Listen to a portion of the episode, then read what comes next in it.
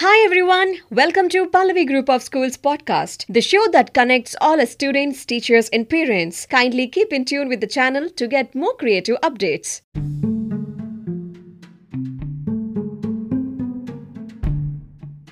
Namaste everyone, I am Prarthana Kalaru of grade 10 and I am the head girl of Pallavi International School Gandipet campus.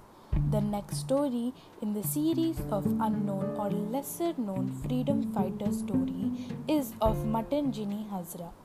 She was an Indian revolutionary who participated in the freedom struggles of Indian independence movement.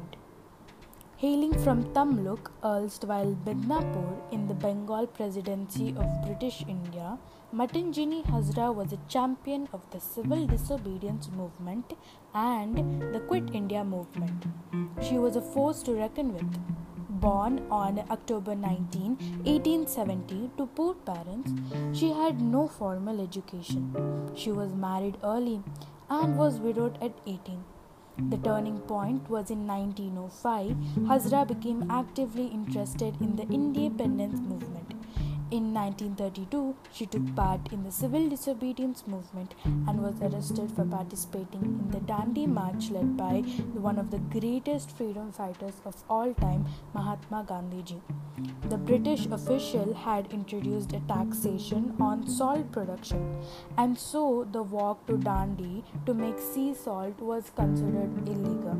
This caused resentment among people as it was the local practice in Dandi to produce salt from seawater. Hazra was imprisoned for six months in Behrampur. A decade later, in 1942, she was a part of the Quit India movement launched by Gandhiji, asking the British to put an end on to their reign in India and leave forever.